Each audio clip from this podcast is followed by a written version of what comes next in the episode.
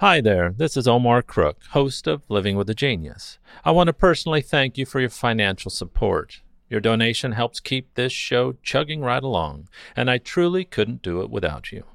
As always, thanks for listening. Be kind, do good work, and until next time. Here's Living with a Genius for February 1st, 2021. It's the birthday of the King of Hollywood, William Clark Gable, born in 1901, Ohio.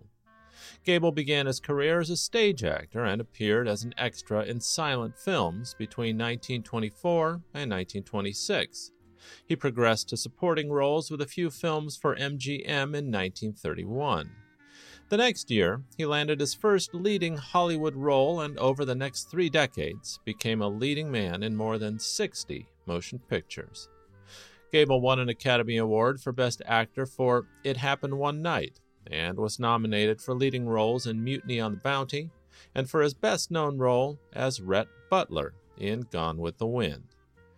Gable appeared opposite some of the most popular actresses of the time, Joan Crawford was his favorite actress to work with, and she was partnered with Gable in eight films.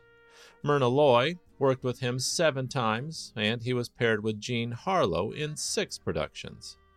He also starred with Lana Turner in four features and with Norma Shearer and Ava Gardner in three apiece.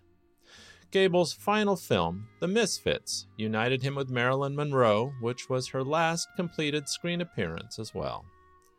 Gable is considered one of the most consistent box office performers in history and was named the seventh greatest male star of classic American cinema by the American Film Institute.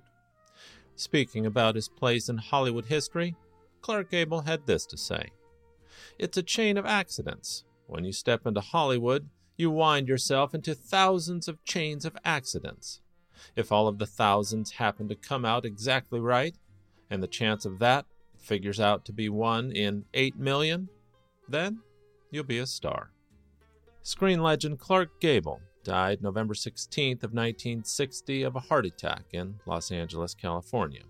He was 59 years old.